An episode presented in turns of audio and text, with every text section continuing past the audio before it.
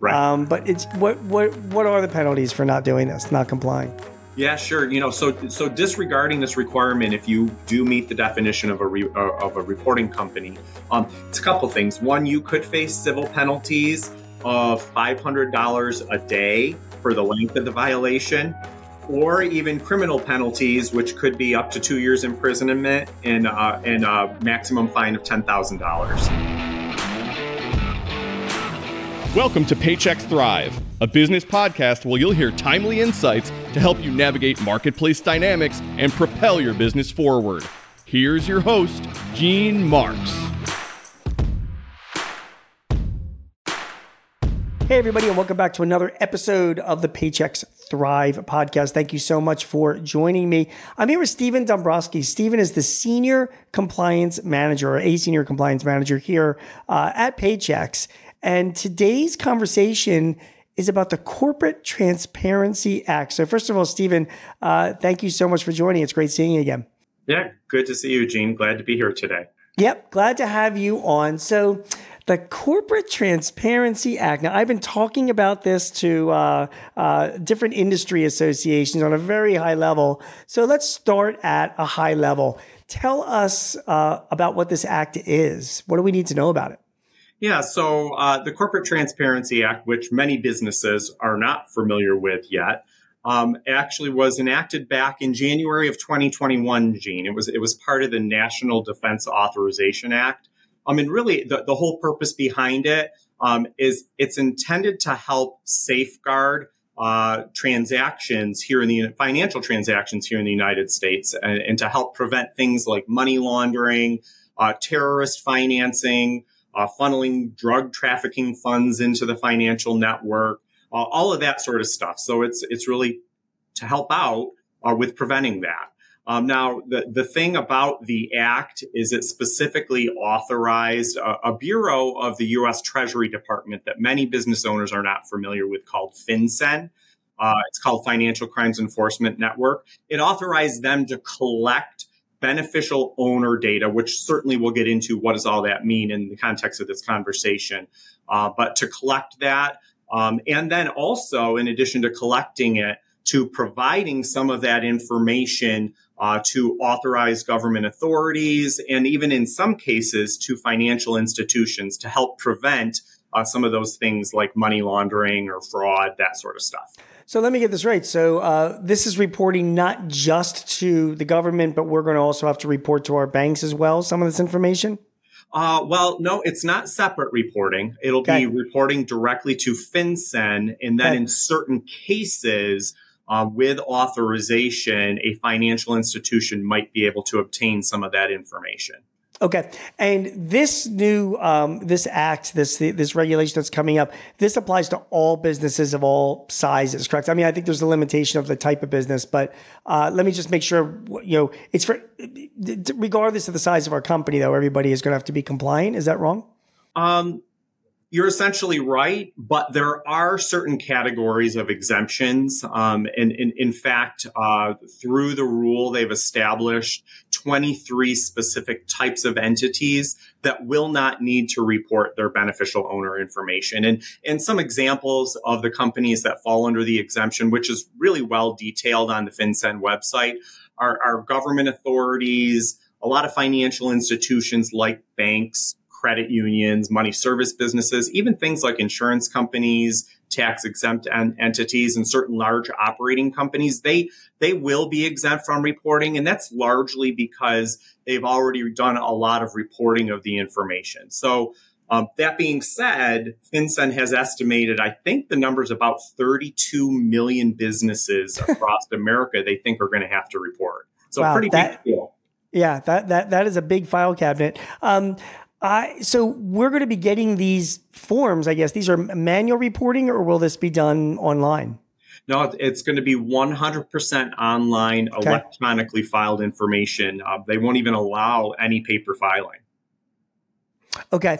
And when uh, are we getting notified of this anytime soon, or is this something we should be doing like now on our own?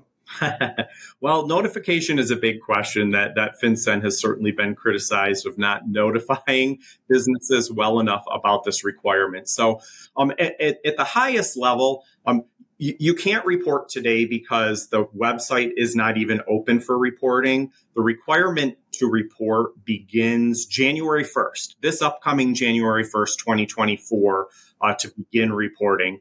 Uh, but reporting really falls into a couple categories of whether you're an existing business or if you are a newly formed business on or after January 1st, 2024. Um, and, and, there's some guidelines with the timelines involved with that that reporting. And, and again, it'll 100, be 100% electronic um, on their website. Now we'll get into the details in just a minute, but just I, I had read that um, the Treasury Department was working on like an instruction manual or guidelines for employers. And uh, I'm, you know, I'm sure it won't be anything less than you know 2,500 pages long. But I don't know if you're. I mean, obviously, Paychex provides these kinds of services to help employers do it. But w- will there be any kind of guidance given from the Treasury? Have you heard any updates from them on this? So, so in fact, FinCEN on their website, um, which is really easily accessible, um, it, it's out there that they've developed what they call the small entity or small business entity compliance guide. Um, it's it's a little bit lengthy. It's about 50 pages, um, but it does a fairly good job at walking uh, a business through um, whether or not they are even considered a reporting company. And then when you get down to the level of, okay, well, who is a beneficial owner? Uh, what do I have to report? And also, there's a, a, category referred to as a company applicant that may have to be reported. That guide uh, does a pretty good job of walking individuals through as well as providing some examples. They do have some frequently asked questions available on their website as well.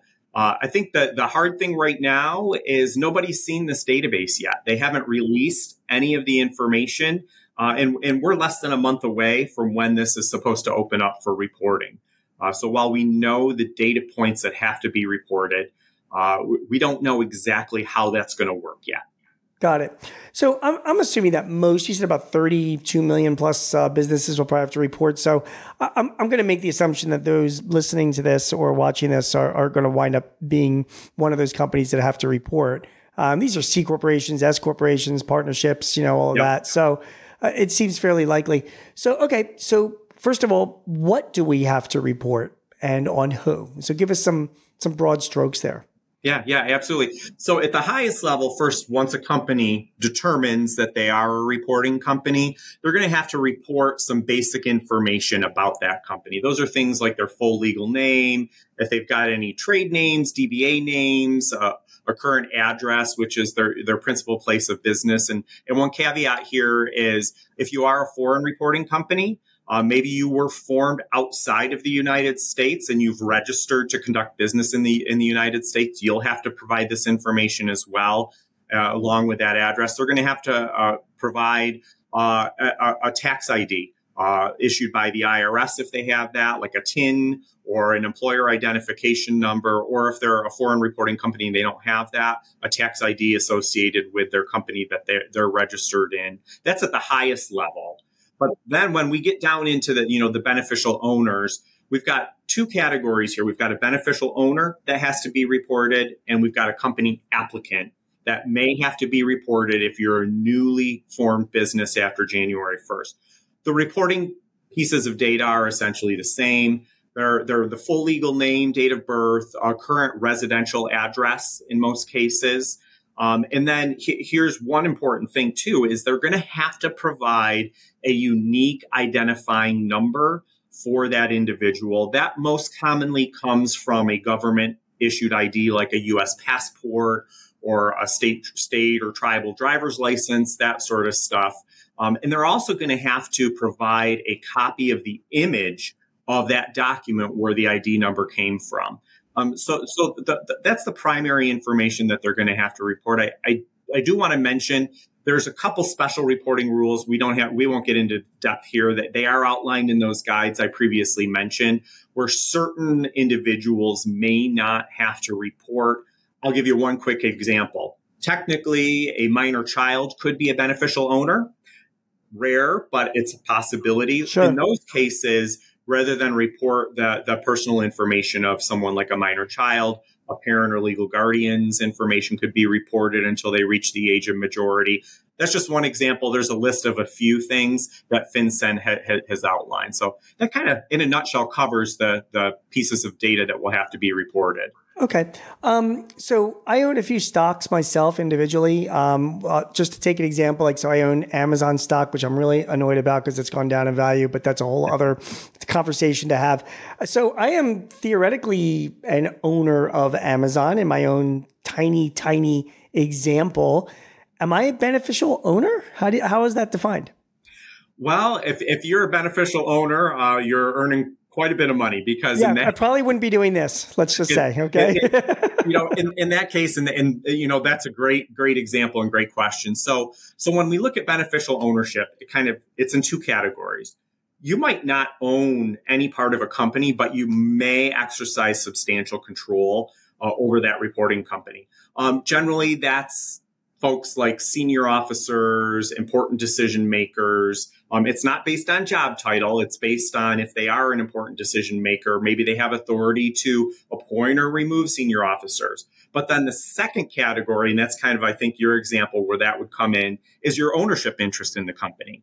And the requirement today is that if you um, own or control at least 25% of the ownership interest in the firm, then you would be a beneficial owner. Um, you know, in, in that ownership can look like many different things. You know, uh, you, you, mentioned stock. You know, it, it, it could be in, in, equity in the company. It could be in voting rights. Uh, maybe you know, capital or profit interest. Those are just a few.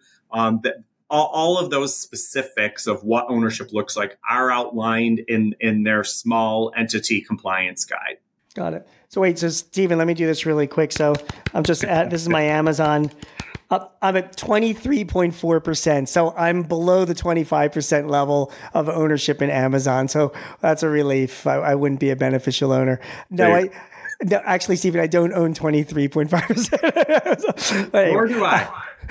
it would be nice. Um, you mentioned about about uh, you know exerting control over the company, so that is important. I mean, if you you know you theoretically somebody could theoretically be a ten percent owner of a company, so they're under that twenty five percent number, but they might still be the CEO, right, or the big decision maker they would consider to be a beneficial owner of that company and then therefore right or they exert control they would have to be reported on as well correct? Yeah you're, you're absolutely correct there gene. You, you, you might exercise substantial control and um, have that ownership interest of 25% or more or you might not have any ownership but yet exercise substantial control. In all those cases you'd be considered a beneficial owner and your right. information must be reported and how do you? I, I, that seems like a bit of a gray area to determine what the control somebody might have if they're even if they're a CEO or a ten percent owner. I mean, a CEO can be like, "Hey, I, I, can make decisions, but the board's got to approve all the big ones, so I, am not in control." You know what I mean? Like, the, you, will there be any guidance to determine that sort of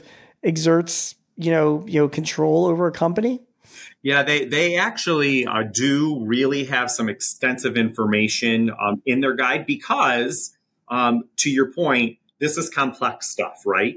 Um, you know, it gets involved in, in the math and how much control and what type of control do I exercise. Um, and, and so what they've done in their guide that I do think is particularly helpful is they walk through a number of different examples. Now, hey, let's face it, that's not going to answer every question for every situation, but I think that's going to catch the vast majority of those situations uh, to help understand what is control and what is ownership.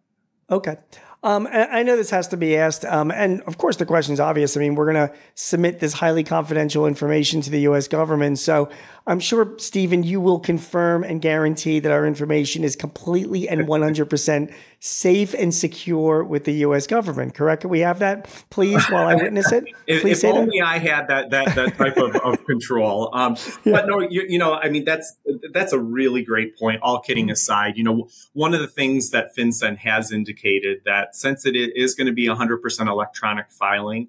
Um, They've essentially given the indication that it will be a secure filing. Um, they're going to be utilizing um, information security methods and controls that are typically used in the federal government to protect sensitive information.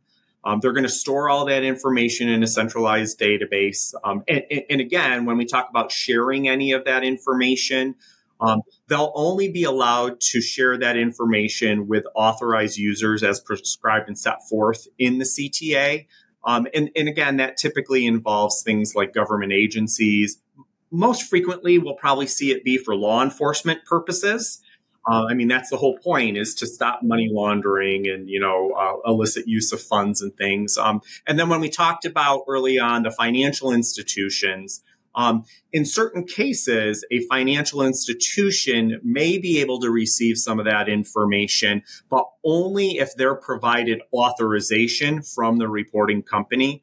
Um, so, so yes, they've indicated it will be secure. Can I give you my 100% guarantee? We know how that goes. Mm, Stephen, if I start getting emails from Vladimir Putin after I uh, submit this information, I'm, I'm, coming. I'm coming after you. Okay, I want you to know that. um, okay, so uh, two more questions, and I'll let you go. Uh, this starts January first. When? What's our due date? When's our deadline? When do we have to supply this information? Yeah, so so there's actually two scenarios that we've got to look at here, Gene. Um, so the first is if you are in a, a company that's been in existence prior to January 1st, 2024. You can't begin reporting until January 1st, 2024, but you do have essentially a full year grace period. You will have to complete your initial filing by January 1st of 2025. If you're a newly formed business on or after January 1st, 2024, as written, the law would require that you must report your beneficial owner information within 30 days.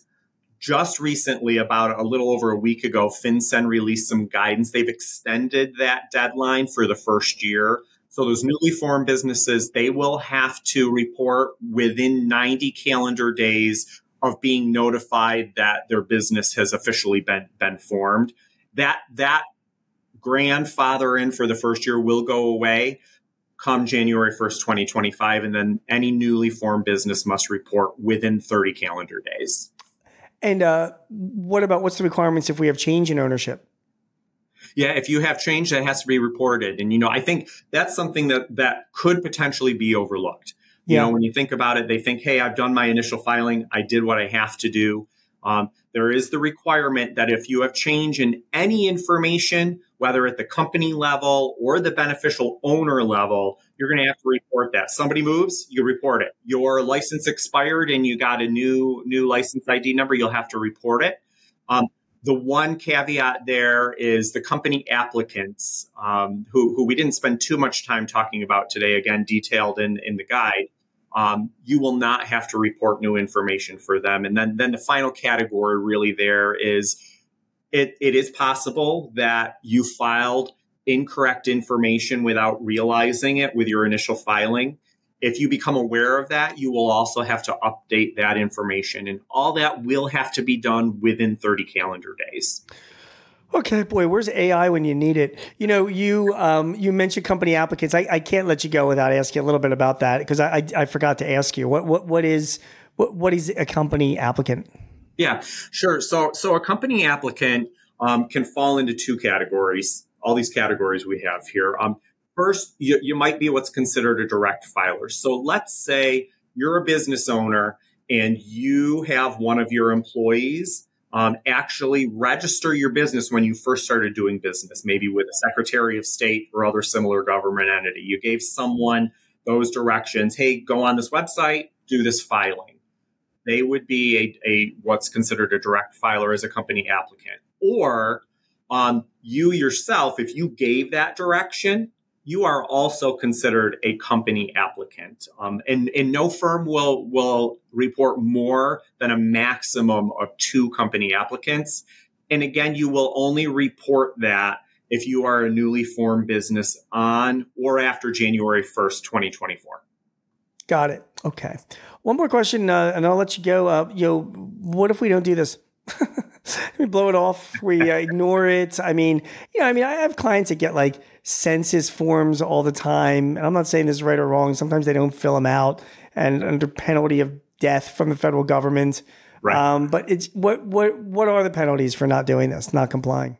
Yeah, sure. You know, so so disregarding this requirement, if you do meet the definition of a re, uh, of a reporting company, um, it's a couple things. One, you could face civil penalties of five hundred dollars a day for the length of the violation, or even criminal penalties, which could be up to two years imprisonment and uh, and a maximum fine of ten thousand um, dollars you know that that's kind of at that reporting level. And the important thing there to remember is even some of those senior officers those exerting substantial control um, those individuals they could also be subject to civil or criminal penalties um, if, if, they were aware that the company should have reported and they didn't.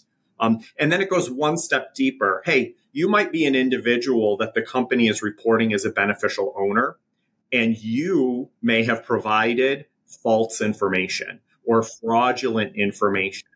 If that's discovered, you as an individual could also be subject to civil and criminal penalties. So it's, it's pretty important that businesses understand the requirement um, and and meet the mandate if they're considered a reporting company. And and just to be sure, like so, because we have people listening to this or watching this. I mean, they might own half a dozen companies. You know, uh, you know, were, I mean, you've got to be filing this for every single entity that you own, correct?